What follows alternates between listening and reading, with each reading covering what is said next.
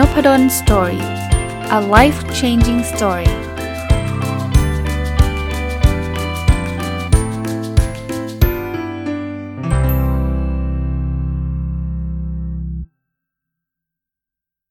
สวัสดีครับ ยินดีต้อนรับเข้าสู่นพดล Story Podcast นะครับ วันนี้วันศุกร์นะครับ ยินดีต้อนรับเข้าสู่รายการ MBA Weekly นะ ก็วันนี้เนี่ยอยากจะมาแชร์เทคนิคการจัดการเวลาสำหรับนักศึกษา MBA และจริงๆแล้วไม่จำเป็นต้องเป็น MBA นะครับเราเรียนโครงการอะไรเนี่ยผมคิดว่าแนวคิดการจัดการเวลาเนี่ยน่าจะเอาไป apply ใช้ได้นะครับ เพียงแต่ว่าการเรียน MBA ของธรรมศาสตร์เองเนี่ยหรือหรืออาจจะของที่อื่นด้วยเนี่ยเป็นการเรียน part time เพราะฉะนั้นเนี่ยมันจะมีความท้าทายเรื่องเวลามากกว่าคนเรียน full time part time ของเราคือการเรียนใน นอกเวลาทำงานนั่นคือ6โมงถึงสามทุ่มถ้าเป็นวันปกตินะครับ ถ้าเป็นวันเสาร์อาทิตย์ก็ก็อาจจะเป็นทั้งเสาร์หรือทั้งอาทิตย์นะแต่ว่าก็แล้วแต่นะปกติเนี่ยเขาจะลงทะเบียนกันสามวิชานะครับ ก็อาจจะบางเทอมก็อาจจะเป็นเย็นอังคารเย็นพุธแล้วก็ครึ่งเช้าวันเสาร์บางเทอมก็อาจจะเป็นเย็นอังคารเย็นพุธเย็นพฤหัสอะไรอย่างเงี้ยนะครับเรียน full-time เนี่ยอาจจะง่ายกว่า เพราะว่าเขาไม่ต้องมีงานทำนะครับ เรียนพาร์ทไทม์เนี่ยงานมันต้องเต็มที่อยู่แล้ว แล้วก็ ตอนเย็นก็ต้องขับรถมาเรียนนะครับ คราวนี้ผมมีเทคนิคทั้งหมด 8 ข้อ ถามว่า 8 ข้อนี่มาจากไหน 1 คือประสบการณ์ตรงของผมเอง เพราะผมก็เรียน MBA ที่ธรรมศาสตร์นะอันที่ 2 คือผมมาเป็นอาจารย์นะครับ ผมก็เห็นบางคนที่ก็ดูยุ่งวุ่นวาย แต่เขาก็มีการบริหารจัดการที่ดีนะครับเขาก็ดูงานเขาเยอะแยะไปหมด แต่เขาก็เรียนได้ดีนะครับแล้วก็ได้ความรู้ไปเต็มๆในทางกลับกันผมก็เห็นนักศึกษาหลายคนที่สุดท้ายเรียนไม่จบ เพราะว่าบริหารจัดการเวลาไม่ได้ พอไม่ได้เนี่ยก็เป็นที่น่าเสียดายนะครับ อุตสาห์ฝ่าฟันเข้ามาเรียนแล้วนะครับ จ่ายเงินไปจำนวนหลายเทอมแล้ว บางคนก็จบแบบปีหนึ่งก็ลาออกหรือว่ามีเลวร้ายกว่านั้น คือเทอมสุดท้ายก็ลาออกก็มีนะครับ เพราะว่าจัดการเวลาไม่ได้จริงๆนะครับอะเทคนิคอันแรกนะ เป็นเทคนิคที่ simple แล้วง่ายที่สุดอันหนึ่งครับ ก็คือการบอกที่ทำงานไว้ ผมในฐานะผู้อำนวยการโครงการเนี่ย เวลาจะรับ นักศึกษาเข้ามาเนี่ยการสัมภาษณ์เนี่ยจะมีหัวข้อหนึ่งเลย ก็คือการบริหารจัดการเรื่องเวลาในการทำงานและเวลาในการเรียน ใครที่บอกว่าเลิกงาน6โมงเนี่ยผมจะบอกว่าแล้วจะมาเรียนได้ยังไง เพราะว่าเราเรียน6โมงเพราะว่าถ้าเกิดเราเราไม่มีการบริหารจัดการตรงนี้ไว้ตั้งแต่ต้นเนี่ยรับประกันได้นะครับเลิกงาน6โมงเลิกจริงทุ่มหนึ่งอย่างเงี้ยแล้วทุ่มหนึ่งขับรถมาเรียนถึงที่ มหาลัยสองทุ่มก็ไม่อยากมาแล้ว เพราะว่าเรียนแค่ชั่วโมงเดียวแล้วก็ไม่รู้เรื่องด้วยต่อให้มาได้นะ ก็ไม่รู้เรื่องด้วยเพราะอาจารย์สอนไปแล้ว 2 ชั่วโมง แล้วทุกครั้งเป็นแบบนี้ก็ก็ยากที่จะเรียนได้ดีนะครับ อาจจะไปอ่านที่บ้านอะไรเงี้ยอาจจะพอสอบผ่าน แต่ว่าอย่างนี้มันไม่คุ้มค่านะครับ เพราะฉะนั้นเนี่ยทุกคนเลยที่จะสมัครเข้ามาเรียนในเบสที่ธรรมศาสตร์เนี่ยผมจะขอด็อกิเมนต์นั่นหนึ่งเป็น recommendation ของหัวหน้างาน จริงๆ ได้2 2 2เหตุผลนะครับ อย่างแรกก็คืออยากจะรู้จักเขาในมุมมองหัวหน้างาน แต่เหตุผลที่ 2 คือมันคือการบังคับให้เขาไปบอกหัวหน้านั่นแหละ ว่าเขาจะจะไปเรียน ผมไม่สนับสนุนการแอบมาเรียน เพราะว่าแอบมาเรียนอย่างนึกภาพไหมฮะหกโมงหัวหน้าเรียกประชุมเงี้ย คือคุณก็กระอักกระอ่วนละก็จะโดดเลยหัวหน้าด่าแน่เลยหายไปไหน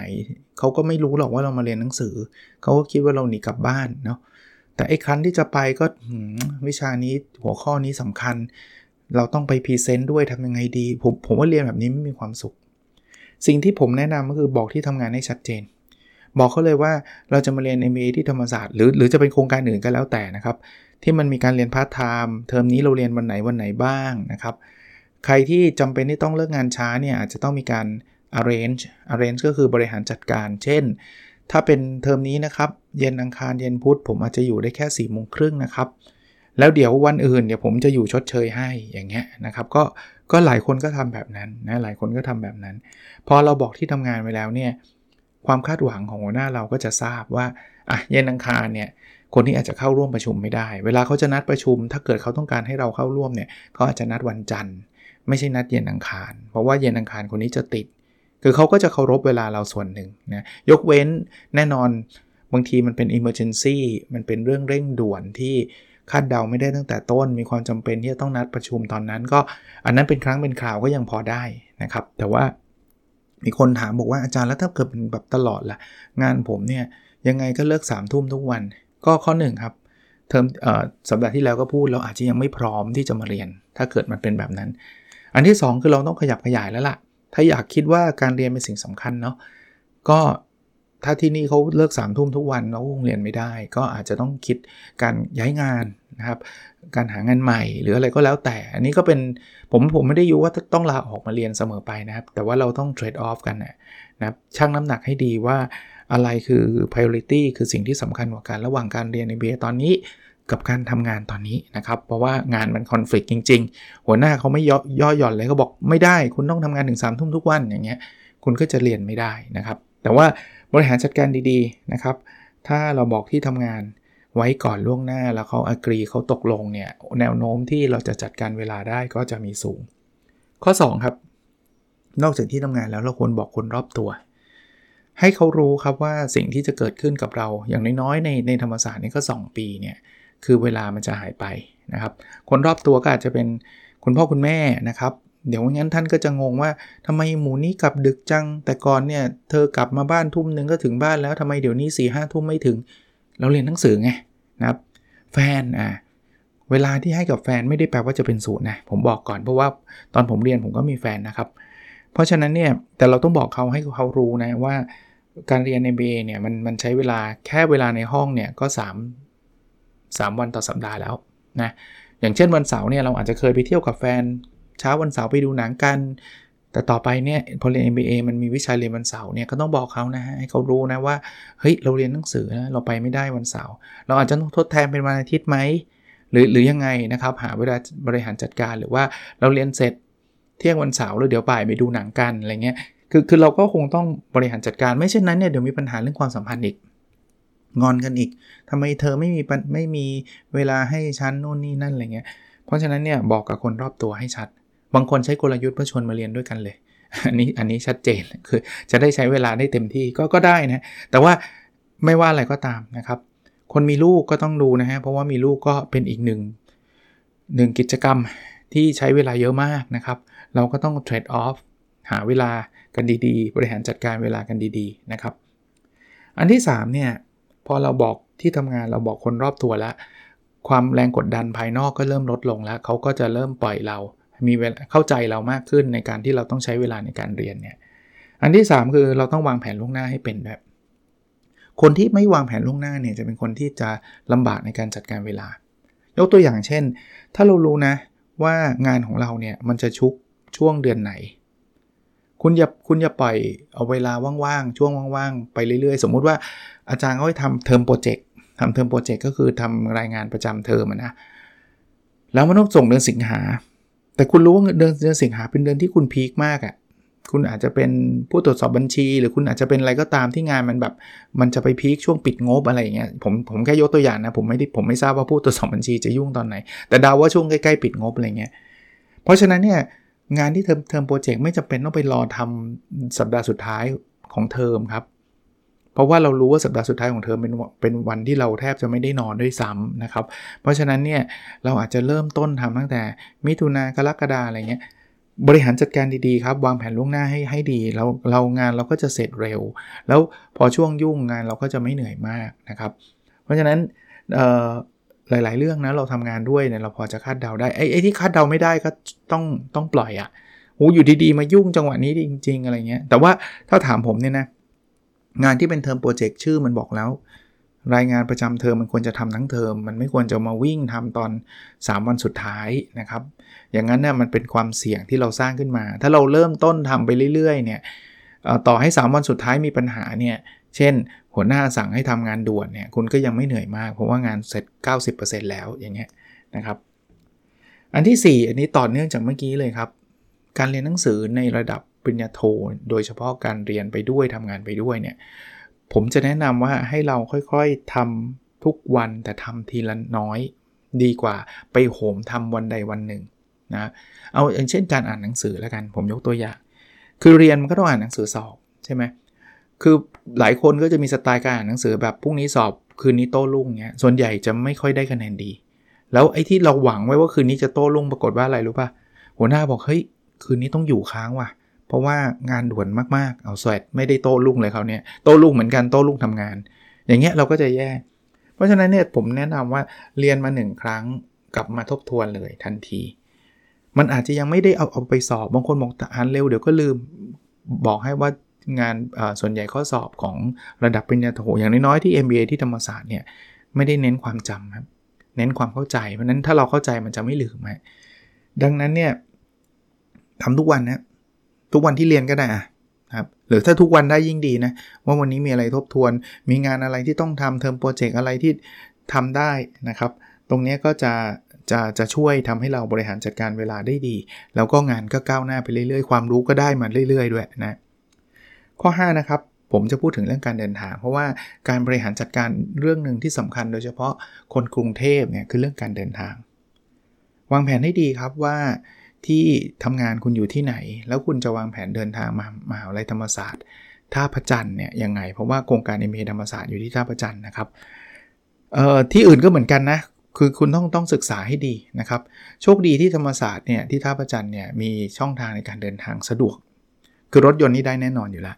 รถประจำทางก็เพียบหลายสายนะครับที่มาอยู่ที่ที่ไหนมาที่สนามหลวงก็คือถึงถึงธรรมศาสตร์ท่าประจันหมด เรายังมีรถไฟฟ้าใต้ดินนะครับ แต่ก่อนไม่มีเดี๋ยวนี้มีแล้วนะครับที่สนามชัยนะครับ แล้วก็มีรถตู้ไปรับมานะครับบางคนบอกสนามชัยไกลจากท่าประจันจริง ๆ เดินได้นะแต่ว่าในในประเทศไทยก็อาจจะร้อนๆหน่อย มีรถตู้ไปรับนะทั้งขาไปและขากลับนะครับหกโมงเนี่ยเขาไปรับตั้งแต่4ี่โมงห้าโมงเนี่ยเขามีเขามีรอบเลย แล้วก็รอบก็ถี่นะครับ แล้วขากลับก็2องทุ่มสามทุ่มเนี่ยเขาจะขับรถไปส่งได้นะครับ แล้วเรายังมีที่ที่ผมว่าที่อื่นแทบจะไม่มีอะคือมีเรือนะครับ เรือเนี่ยขามาเนี่ยน่าจะได้แต่ขากลับอาจจะไม่ทันนะครับ เพราะว่าเรือเรือด่วนอาจจะปิดไปละ แต่ว่าอย่างน้อยๆขามาก็เซฟเวลาได้เยอะ หรือใครจะมากับใครนะครับ บริหารจัดการบางทีเนี่ยทำงานอยู่ที่เดียวกันเนาะเราอาจจะพูดคุยกันว่าเออแบบ ขอติดรถมาด้วยได้ไหมแล้วแชร์ค่าน้ำมันกันหรืออะไรก็แล้วแต่นะครับ เดี๋ยวเราเลี้ยงข้าวเย็นอะไรเงี้ยก็ก็ว่ากันไปเนี่ยผมคิดว่าการบริหารจัดการการเดินทางเนี่ยจะช่วยเซฟเวลาเรามหาศาลเลยนะครับ ข้อ 6 นะผมว่าเรื่องวิธีการทำงาน เราอาจจะต้องบริหารจัดการเรื่องนี้ด้วยสำหรับการการจัดการเวลาในการเรียนนะครับ เพื่อนในกลุ่มเนี่ยลองคุยกันว่าคุณสะดวกกันวันวนเวลาไหน สมมุติว่าเราต้องมาทำเคสด้วยกันเนี่ยเราสะดวกกันตอนไหนช่วงไหนนะครับ โลกเดี๋ยวนี้ง่ายขึ้นสำหรับยุคผมเนี่ยไม่มีออปชันนี้คือการคุยกันออนไลน์ สมัยผมไม่มีออนไลน์แล้วครับนะสมัยผมก็คือต้องมาเจอหน้ากันเสมอนะแต่เดี๋ยวนี้บางทีเราอาจจะบอกต่างคนต่างบอกเฮ้ยเราไปต่างจังหวัดว่าก็ออนไลน์มานะครับทุ่มหนึ่งคุยกันถึงทุ่มครึ่งสองทุ่มอะไรเงี้ยออนไลน์มาคุยกันนะครับก็ทำได้ อีกการหนึ่งคือสไตล์การทำงานของแต่ละคนจะไม่เหมือนกัน ผมเคยเล่าให้ฟังอยู่ในพอดแคสต์อยู่เรื่อยๆนะอย่างผมเนี่ย MBA ที่ธรรมศาสตร์เนี่ยผมจะเลือกคนที่เขา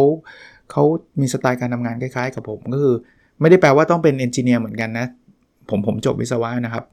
คือผมแนะนำความหลากหลาย แต่ว่าลองดูรูปแบบการทำงาน ผมไม่ชอบทำงานแบบมานั่งตั้งแต่ 10โมงเช้าแล้วก็นั่งคุยจอแจ๊ไปเรื่อยจนกระทั่งสี่ทุ่มแล้วก็เปิดคอมเครื่องเดียวแล้วก็ต่างคนต่างมาลุมกันทำอย่างเงี้ยผมผมไม่ชอบแนวการทำงานแบบนี้ ของผมเนี่ยคือผมมานั่งคุยกันทีหนึ่งว่าโปรเจกต์นี้คืออะไรยังไง เสร็จแล้วใครจะรับผิดชอบส่วนไหน เสร็จแล้วเนี่ยต่างคนไปต่างทำส่วนที่รับผิดชอบ ซึ่งมันก็คือ 80-90%ละ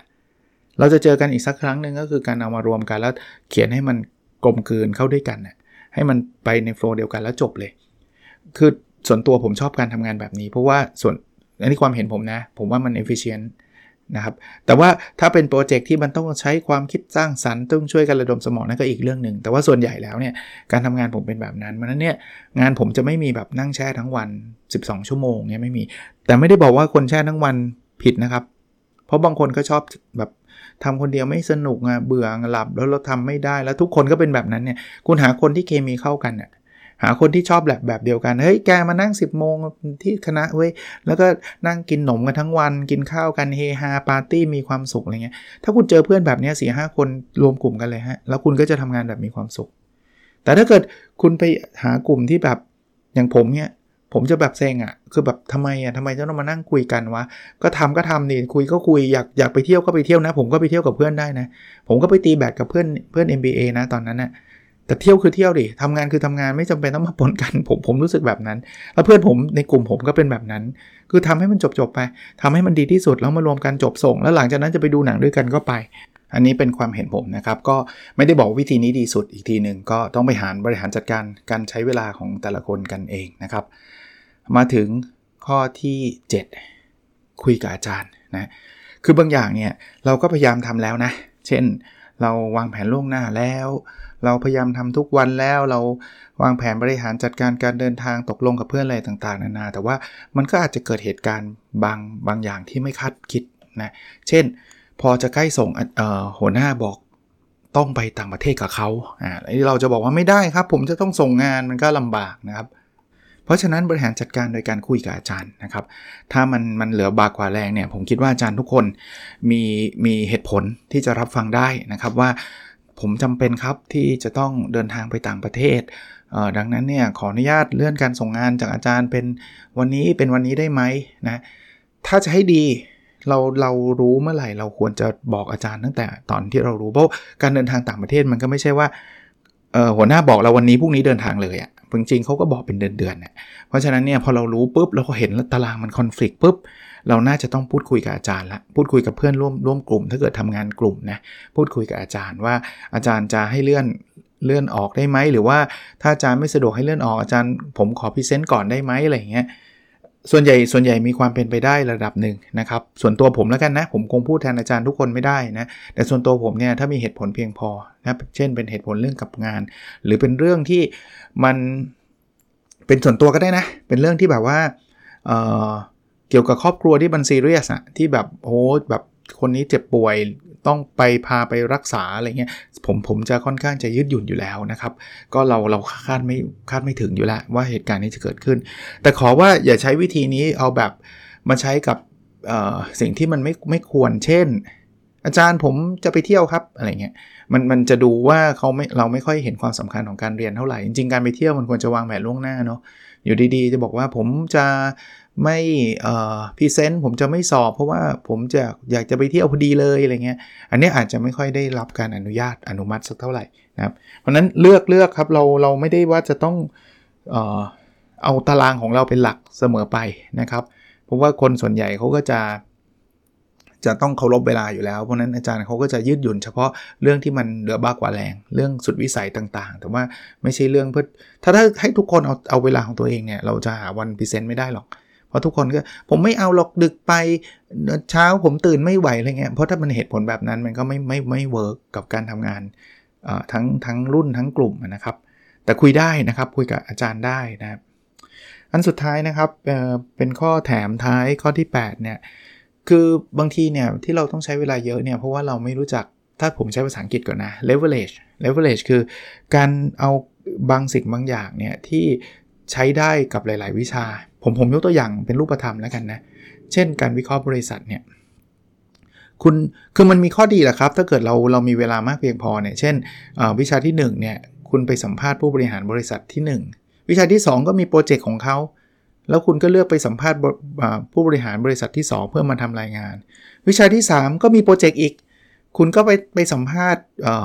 อีกบริษัทที่ 3 เพื่อที่จะทำตอบตอบโจทย์วิชาที่ 3ทำแบบนี้ข้อดีมีไหมมี คืออะไรคือคุณรู้จัก 3 บริษัทเลย คุณได้คุยกับผู้บริหาร 3 ท่านเลย หรืออาจจะมากกว่านั้นเลย อันนี้ดี อันนี้ดีแต่ว่าอย่าลืมว่าจังหวะเวลามันอย่างที่ผมบอก บางทีเวลามัน tight อะเวลามันแบบแบบเข้มข้นอะคือคือเราไม่มีเวลาเหลือเยอะแล้วอะเพราะว่าด้วยเหตุผลต่างๆ ที่เมื่อกี้เล่าให้ฟังเนี่ยนะวิธีการ leverage คือคุณเอาไปบริษัทเดียวเลย บริษัทเนี้ยแล้วคุณเอามาใช้ไปสัมภาษณ์ทีเดียวเลย แต่ว่าคุณมีมีบทสัมภาษณ์ที่ตอบ โจทย์ term paper ของวิชาที่ 1 วิชาที่ 2 วิชาที่ 3 ด้วยกันอย่างเงี้ยทำได้จะดีถ้าในแง่ของเวลานะครับ ในแง่ของเวลาทำได้จะดี บางคนเนี่ยผมจำได้เลยตั้งแต่ปีหนึ่งบางทีผมสอนวิชาแบบเป็น guest speaker ปีหนึ่งนะ คือไม่ได้เป็นวิชาผม จริง ๆ วิชาที่ผมสอนคือวิชาบังคับของปี 2 แต่ว่าบางทีก็ถูกเชิญไปสอนปีหนึ่งบ้างเนี่ยเขาก็เอาเคสของบริษัทที่บ้านนี่แหละทำ แล้วเขาก็ใช้เคสของบริษัทที่บ้านมาตลอดเลยจนกระทั่งจบปี2เนี่ยเป็นวิชาผมก็ยังเคสเนี้ยทุกคนก็จะขำๆว่าเคสเดิมแต่ว่าโจทย์ใหม่นะเคสเดิมโจทย์ใหม่เรียนวิเรียนทางด้านการบริหารบุคคล ก็เอาเคสของบริษัทตัวเองเนี่ยเรื่องบริหารบุคคลเนี่ยมาเล่ามาคุยมาวิเคราะห์ เรียนเรื่องการเงินก็เอาการเงินของบริษัทตัวเองมาวิเคราะห์ เรียนเรื่องการตลาดก็เอาการตลาดบริษัทตัวเองมาวิเคราะห์ ข้อดีนะข้อดีแบบนี้นะก็คือเวลาเขาน้อยครับเพราะว่าเขาเขารู้จักบริษัทนี้แบบ inside out เลย inside out คือแบบรู้แบบทะลุโปร่งเลย หรือต่อให้ไม่ใช่บริษัทตัวเองนะ คือคุณเลือกบริษัทสักบริษัทหนึ่งอะแต่คุณเอาบริษัทนั้นมาวิเคราะห์ทุกวิชาเลยเนี่ย คุณจะคุณจะเข้าใจบริษัทนั้น ใครเป็นนักลงทุนเนี่ยแนะนำคุณลงทุนหุ้นตัวไหนคุณเอาเอาบริษัทนั้นอะมาวิเคราะห์เลย แล้วคุณจะได้รู้พื้นฐานทุกอย่างเลย คุณได้สัมพงสัมภาษณ์คุณคุณเจาะลึกในในทุกมุมมองได้เลย คุณวิเคราะห์จุดอ่อนจุดแข็งได้หมดเลย อย่างเงี้ย เวลาคุณก็น้อยเพราะคุณไม่ต้องไปทำความรู้จักบริษัทใหม่ๆไง แต่ข้อเสียอย่างที่ผมบอกคือความหลากหลายก็จะจะลดลง เพราะว่าคุณก็ดูแค่บริษัทเดียว อีกอันนึงนะ พวกมีบริษัทที่บ้านเนี่ย คือ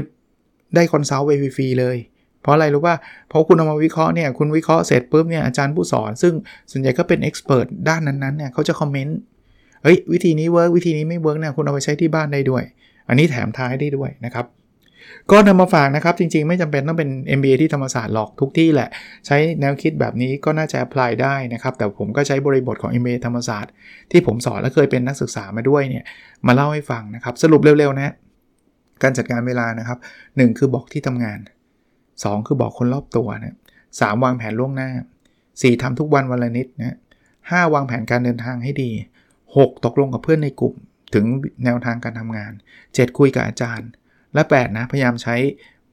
โปรเจกต์เดียวกันวิเคราะห์ด้วยเดียวกันเอ่อโปรเจกต์เดียวกันหรือบริษัทเดียวกันในในหลาย ๆ วิชานะครับ ถ้าเป็นไปได้นะโอเคครับ ผมหวังว่าจะเป็นประโยชน์นะครับ แล้วเราพบกันในสดถัดไปครับ สวัสดีครับ